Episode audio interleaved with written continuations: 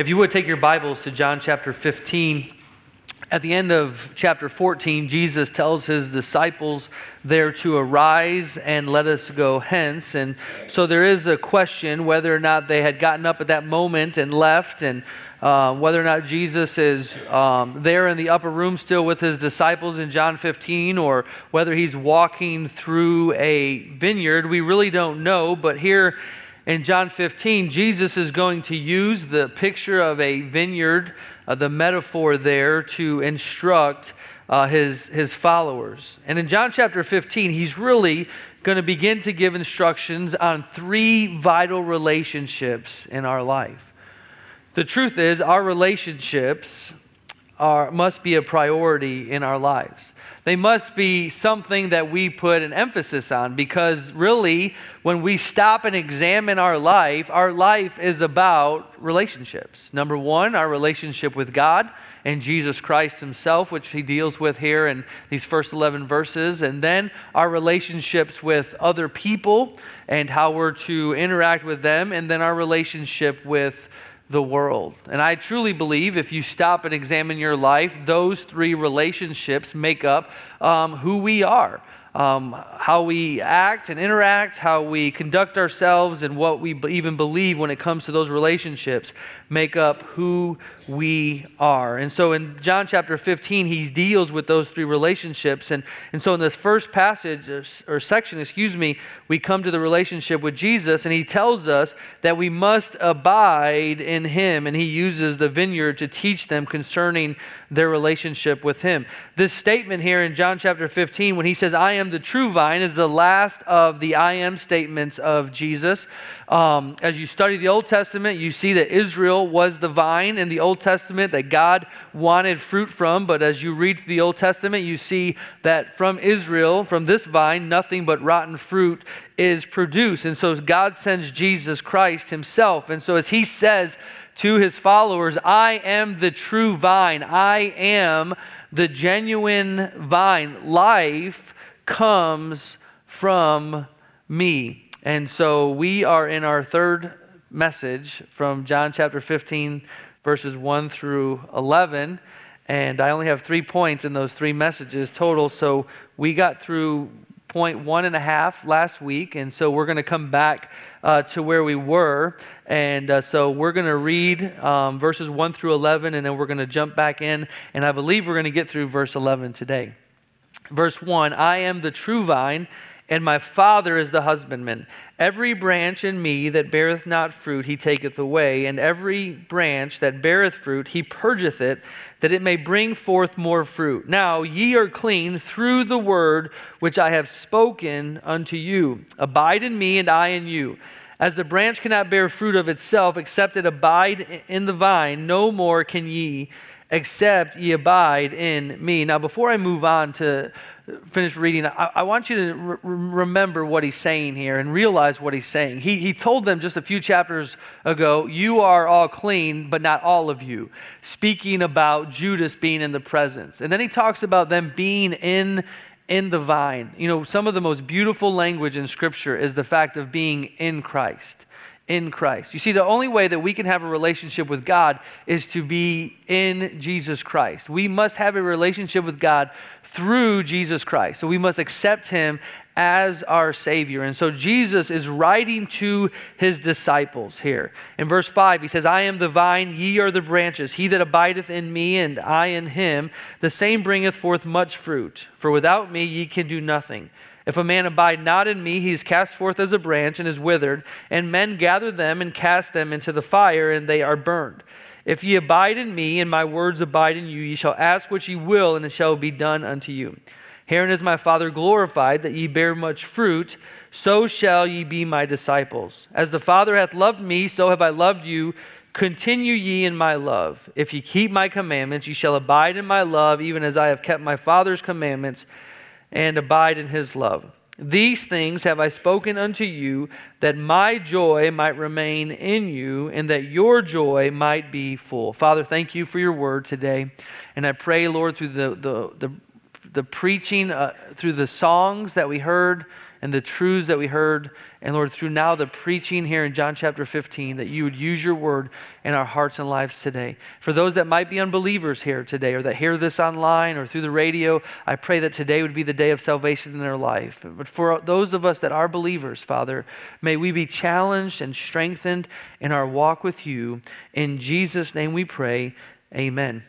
Last week, we looked at point one, the metaphor that he was using in contrasting himself with the nation of Israel. And so, our second point that we got to last week is the relationship the relationship between the vine and the branches. The branches need the vine, and in the same way, we as Christians need Christ. And so, Christ in this passage wants us, he makes it very clear, his desire is that we would bear fruit in our lives. And so we looked at what does it mean to bear fruit? And so he tells us here that in order for us to abide in Christ and bear fruit, we must be obedient to him, particularly when it comes to this commandment of loving one another. I can tell you today that you you cannot say that you're abiding in Christ, but you're a mean spirited person, that you're rude and obnoxious towards other people. It just does not work that way. God has called us to love Him and to love others. And so Christ is telling His disciples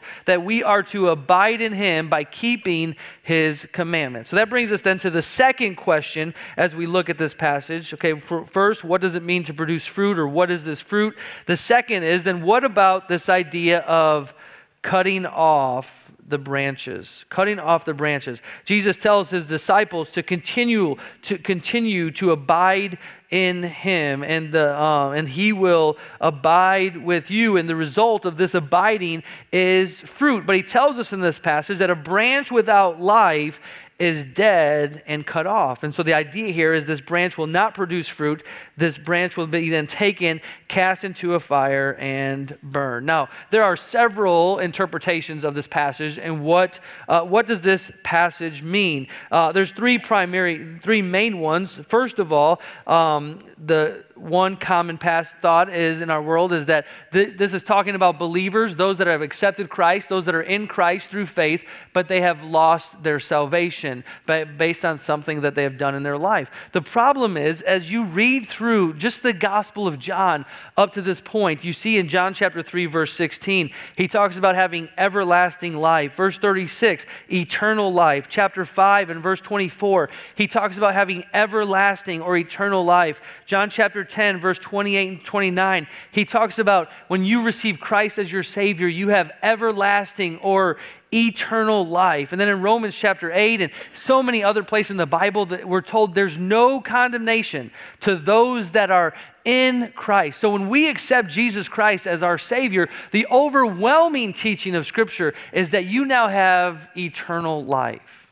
Now, within the context of what we're reading, one of the things that I struggle with when people say, well, you know, they take this passage and, and maybe a few others and say, this is the Bible obviously teaches that you can lose your salvation. But when, listen, I can take hundreds and hundreds of passages and tell you the exact opposite of that. But here within the context, one of the things that I struggle with is Jesus just told Peter, all right, Jesus just told Peter, You're going to deny me three times. Before we get to the morning, you're going to deny me three times. And we'll see in the coming weeks that that came true. And you can't tell me that Peter can deny the Lord three times and didn't lose his salvation. But yet somehow today we all of a sudden we can lose our salvation. I mean, within the context of the scripture, here we find probably one of the worst sins that we could even come up with in our minds about uh, in our in regard to our relationship with Christ. And here, Peter denied the Lord three times, but yet we see he never was cast forth. And, and yet, the opposite is true. I think Peter was pruned, and we're going to talk about here, here just a moment. Peter was able to grow and, and, and did great things from the Lord. And throughout the New Testament, you see great fruit from the Lord. So I would not take that this passage is talking about those that lose their salvation. another common interpretation is this so these branches represent Christians who will lose rewards but not salvation at the judgment seat of Christ. But then you d- deal with the idea of these branches being dead and withered and cast and, and burned. And probably the third and probably the most common interpretation of this passage of Scripture is that these branches refer to professing Christians like Judas. And, and I think you have to take the context again into consideration. In chapter 13, Judas is there with the disciples, and Jesus said to them, You are all, cl- you're clean, but not all of you. And then Judas is removed from this situation when Jesus tells him to go ahead and do what you're going to do and go ahead and, and, and betray me because he knew that was going to happen. And when Judas is gone, we find Jesus still talking to his disciples, and now his language changes. He says, You are all clean. You see, there are many people, many people that profess to be believers, but they're not. So many people in our world today claim to be Christian, but they've never accepted Jesus Christ as their Savior. And so those are the people that I believe that Jesus is talking about and how we interpret this. Those like Judas that have they were there and they're along and, and people attend our church and churches just like ours, and yet they've never accepted Jesus Christ as their Savior. And so I want to stop right here and say, listen, there is no other way to get to God except through Jesus Christ. In another passage in John chapter 14, Jesus using this same type of poetical image, he says, I am the way, the truth, and the life. No man cometh unto the Father but by me. Yet so many people today have, uh, have um, come up with these other ideas. Uh, for some people, we just believe we're good enough. We just believe we're okay. I'm, I'm, I'm a good person. I'm a moral person, and, and therefore I'm okay. But the truth is, is all have sinned and come short of the glory of God. And it doesn't matter if you're the worst sinner or I don't know if you can say the best sinner in here, but uh, I mean, if you're the worst or the best of us in here, if you have sinned, you have broken the whole law and you have sinned against a holy God. And so, therefore, He sent Jesus Christ to die on the cross for your sin. And so, Jesus can boldly say, I am the way, the truth, and the life. No man can come within the Father. Listen, it's not through the church. It's not through a Baptist church or a Catholic church or a Presbyterian church or a Methodist church. It's not through the church that you are going to have eternal life. Attending a church, serving in a church. Jesus says that there's going to come a time when there's that stand before me. They say, We did all of these religious things. We cast out demons. We gave to the poor. We did all these things. And he's going to say, Depart from me, for I never knew you. Because those were people that were professing believers. But when they stand before Christ, the only thing that's going to matter is whether or not they accepted his, his free gift of salvation through faith in him and Him alone. And so, as Jesus says, there's going to be branches that are taken away. There's going to be, listen, there's going to be branches. There's going to be people that they're, they're part of the church and they're doing things, but listen, they, they're not a part of His church. They're not a part of His body because they never accepted Jesus Christ as their Savior. I was reading about, about um, branches and, and vineyards and, and all those type of things, and um, I came a, across this uh, story in this article about Bruce Wilkinson. He's the author of the book, The Prayer of Jabez. Maybe you've heard of that book. Well, he wrote another book called The Secrets of the Vine, where he deals with, with this passage.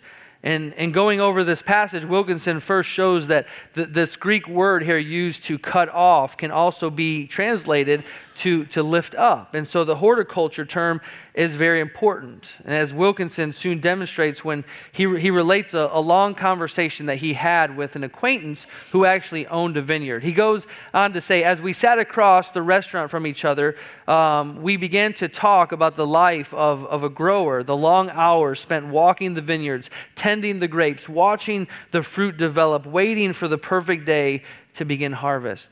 He said new branches have a natural tendency to trail down and grow along the ground. And he explained, but, but they don't bear fruit down there.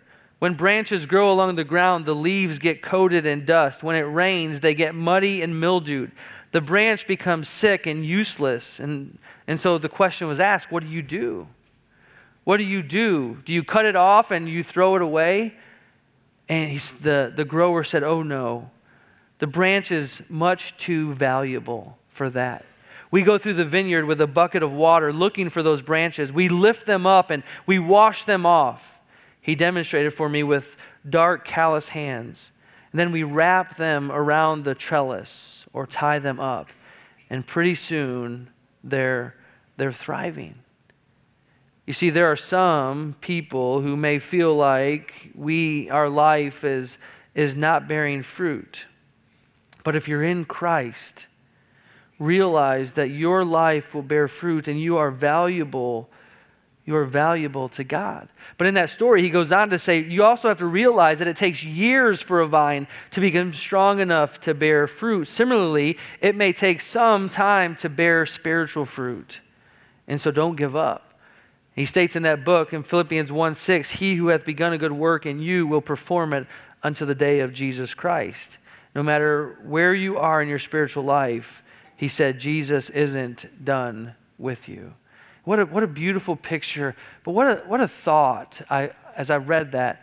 The value that the vines or that the branches have to the grower, the value that we as Christians have to God. The third question is okay, if we talk about the cutting off, it's those that profess maybe to be believers but aren't believers. Then what about this idea of pruning? He says he cuts back. Those that bear fruit, he cuts, he cuts back. Those um, that are producing fruit, he wants to go from producing fruit to producing more fruit. And then, as we read here in verse number eight, he wants us to, to go on to produce much fruit. And so the image here is, is being cut back. You know, all of us, or most of us, have yards and we, we cut our grass. And, you know, grass is very interesting. When you cut it, what happens? What happens? It grows back, right? It grows back. And, you know, if you don't cut your grass, your grass will continue to, to grow and get long. And, and, and what happens with grass over time is it, it loses its nutrients as it grows. And it, begets, it, it becomes very, very thin. If, so if you were to let it grow, it would get taller, but it would also begin to look scraggly. You know, sometimes you'll have people say, man, that yard, it looks, it looks thick. It looks healthy. And so what happens? They, they cut the grass regular. You know, when I moved to Indiana, and you'd hear people say, you know, cut it cut it tall, cut it often, something like that, you know? Um, cut it tall and cut it often. And so people cut their grass four or five inches, and I'm like cutting my grass two inches because I don't want to cut it again. You know, I want to see the dirt after I cut the grass, you know, so I'm not having to cut it again. But some people will cut the grass on Monday and cut the grass again on Wednesday and cut it on Friday because they want it to be, to be healthy. And then they begin to put nutrients into it, fertilizers and those type of things because they want it to be strong and they, they want it to be thick. And the truth is, our spiritual life is very much, very much like that. Sometimes there's things in our life, even things that might be good, that God wants to remove from our life. He prunes them away. Sometimes it's things that are negative, it's the weeds of our life, the weeds of this world that get in. But you know, as we consider our life, you know, it, it, it's funny how stagnant we become as Christians. You know, we're okay where we are, and the, the reality is that's not true. In our life, we should constantly be removing and growing, pruning and growing, cutting back and growing, doing, removing those things. Removing those things so that we can then flourish for God. And that's the picture. He cuts them back. In Hebrews, the Bible talks about the chastening hand of God in our life. Why? So that we can flourish in our life. And this is the picture here that he gives us about the, the pruning back. And I know in my own life, I've seen God remove people. I've seen God remove attitudes and, and ways that I thought. And, and when those were removed from my life, things begin to, to move forward. And I begin to grow personally and maybe even, even corporately. And sometimes it's hard when you think about the cutting back and sometimes it, it hurts. We don't, we don't necessarily like it. But it's what's best for us in our life if we're going to, to grow. I had many friends in my life that needed to be removed after I became a Christian. I've had other friends along the way that needed to be removed. Uh, they claimed to be Christian, but they weren't necessarily there to support me and help me spiritually. And, and I've had other things that have had come that had to get out of my life in order for me to be who God wants me to be. And so, as he talks about here, this idea of pruning back and removing those things, his whole desire is so that we would produce much fruit. We would produce, we'd produce fruit, more fruit, then we would go on to produce much fruit. And sometimes it takes this pruning aspect to it. Now, why does, as Jesus is, is talking to his disciples, he, he wants them to understand the, the, the work that's going to take place. God's going to remove those branches that are dead and not producing fruit, they're going to be cast out. And then those that are producing fruit, he's going to prune them and he's going to, to make them healthier and stronger. Why does he do that? And so, our third point for this message is he gives us the results, the results of this work that's taking place in our life. Verse number seven, he tells us there, if ye abide in me and my words abide in you, the first result, ye shall ask what ye will, and it shall be done unto you. The first result that we see from this action taking place is our prayers are answered. Our prayers are answered. You know, some of the, the biggest struggles in your life and why you do not believe your prayers are being answered many times is, is your sin. We, we don't want to be honest with ourselves about that. You know, we want, to, we want the preacher to preach and say, hey, listen, God hears you, He knows where you're at, He loves you, and He's going to answer your prayer. But the truth is, many of us, we hinder our own prayer life because we're living in sin and we're not abiding in Christ. We're not walking with Him. You know, our relationship with Jesus is not a priority in our life. But yet we ex- always expect for Him to be right there to answer our prayers, as if He's this genie in a bottle. Jesus is writing to His disciples and He says, Listen, guys, I want you to flourish. I want you to flourish when you when I leave and I'm gone, knowing that I'm all, I'm going to be here for you. But you, I want you to abide in me and, and, and obey my commands and produce fruit. You know, it, it, it's funny. We, we will have, we'll approach God with the attitude like, I don't have to obey your word or keep your word, but you have to do everything that I say and ask for. That's kind of the mindset that we have. And you know, we see that in our culture today. We see a bunch of kids in our society and young adults in our society. Hey, listen, I don't have to keep the laws, I don't have to keep the rules, but then everybody should be here to treat me and serve me and give me what I want. And we've kind of created that mindset in our society. And so what happens is we take that same mindset to God. I don't want you, I don't want your word, I don't want your church, but I want you to be there to take care of me and answer every prayer. And so, what does Jesus tell us, these men? What is Jesus telling us today? Listen, if you're abiding in me, I believe that means we're in close fellowship with Him. We're, we're removing that which is sinful or that which maybe is even good that's hindering our walk with Him. And we're abiding in Him and we're keeping His commandments. Our relationship with, with God, our relationship with Christ is a priority. And He says, I will hear you and I will answer your prayer. I learned a long time ago sometimes the reason that I am not getting my prayer answered because I'm selfish. I need to stop and take a look at my life. And, and I also believe when we're abiding in Christ, the things that we ask will be according to his will. And so, God, I, I, want you, I want you, you know, to strike down that person that I uh, don't like anymore. Or, you know, they gossiped about me, and so I want you to, I want you to pay them back because I'm going to quote the Bible Vengeance is mine, I will repay, say the Lord. God, I want you to repay them for everything that they did wrong to me. I want you to. And we totally disregard what Jesus just said. Hey, listen, guys, I, I want you to abide in me by keeping my commandments and loving one another. Like we don't we don't like that language because we want in our flesh to get our way and our will. And so that's how we pray to God. And Jesus says, the problem is we're not, a, we're not abiding in Christ in those moments. And so, a lot of us, our prayer life is so hindered because of our sinfulness and the things in our life, our selfishness.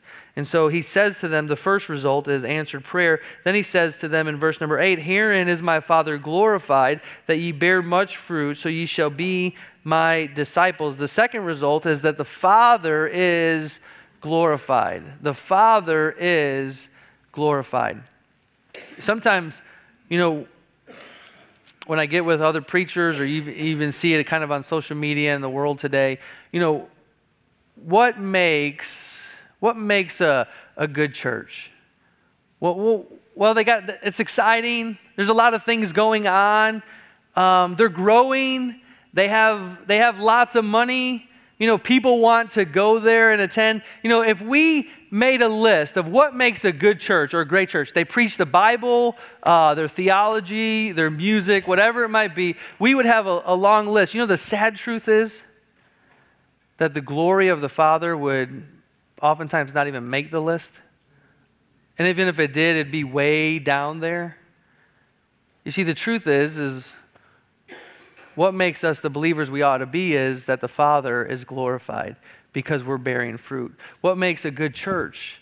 The Father is glorified because they're bearing much fruit. See, when we abide in Christ, we bear fruit in our own lives and in our community, in our local church, and the Father is glorified through our life. But we have to come to the place in our life where that's the desire. That's the desire that we want in our life. And I love the reading through the Apostle Paul's writings in the New Testament and, and, and just his, his emphasis on God receiving the glory from his life. I mean, God, it's, it's not about me, it's not about who I am, it's not about what I have accomplished, but it's all about the glory of God. And see, when we abide in Christ, then our life is about glorying God. When we're not abiding in Christ, our life is about glorying Daniel Stevens or put your name there. Our life is about getting my way and me being the center of, of the universe. But listen, we have to get out of the way, or as I like to say, we have to get over ourselves and we have to glorify God. And that's the result of abiding in Christ. And then the third result, he tells us in verse number 11 These things have I spoken unto you, that my joy might remain in you, and that your joy might be full. The third result of this is that we would have joyful lives. We would have joyful lives. Now, last week I started off the sermon and I said this God wants the same thing that you want for your life. God wants the same thing that you want for your life. God wants you to be prosperous. God wants you to be joyful. He wants you to be content. He wants you to have peace. And if we were going to make a list, all those things would be on our list. The, the, what, how we struggle or where we struggle is, is how or what that means and how do we get there. What that means and how do we get there. You see, to have true prosperity, we have to abide in Christ to have joy, contentment, peace in our life, we have to abide in Christ. And, and listen, the world's perspective and God's perspective are, are not the same. And we have to understand that. The world says, listen, get, get, get, make it all about you. And God says, it's about me and others. It's about me and others. And if you want to have these things in your life, you must abide in Christ. And really, we could sum it up with this your relationship with Jesus Christ has to be a priority. It has to be a priority. Number one, you have to know him through faith. You have to turn from your sin and receive Jesus Christ's free gift of salvation and be in Christ. And when you're in Christ, you have to daily abide in Christ. Listen, I'm a pastor. It's not who I am. It's what I do. I'm a dad. It's not who I am. I am a believer in Jesus Christ. First and foremost, I am a Christian. And that right there should direct every other aspect of my life. My relationship with Christ is the first priority in, of who I am. But for many, it's not that case. It's, it's my job, it's my children, it's my family, it's my hobbies, it's something else in this world and we throw in this religious, this Christianity thing. And then we expect God to be there and be our right hand man and take care of us. And we kind of have that mindset. Listen, that is a worldly mindset of religion and of who God is. Jesus Christ must be the priority in our life. And we must abide in Him, walk with Him daily and when we do that, our life is going to be consumed with Him. We're going to produce much fruit. He's going to answer our prayers. God will be glorified. And I believe truly it's in those moments that we'll have the greatest joy in our life. Listen, there's no greater way to live than to live for God. There really isn't. There's no greater way to live than to live for God. Your life will never be any better than when you're living for God and walking with Him and abiding in Christ.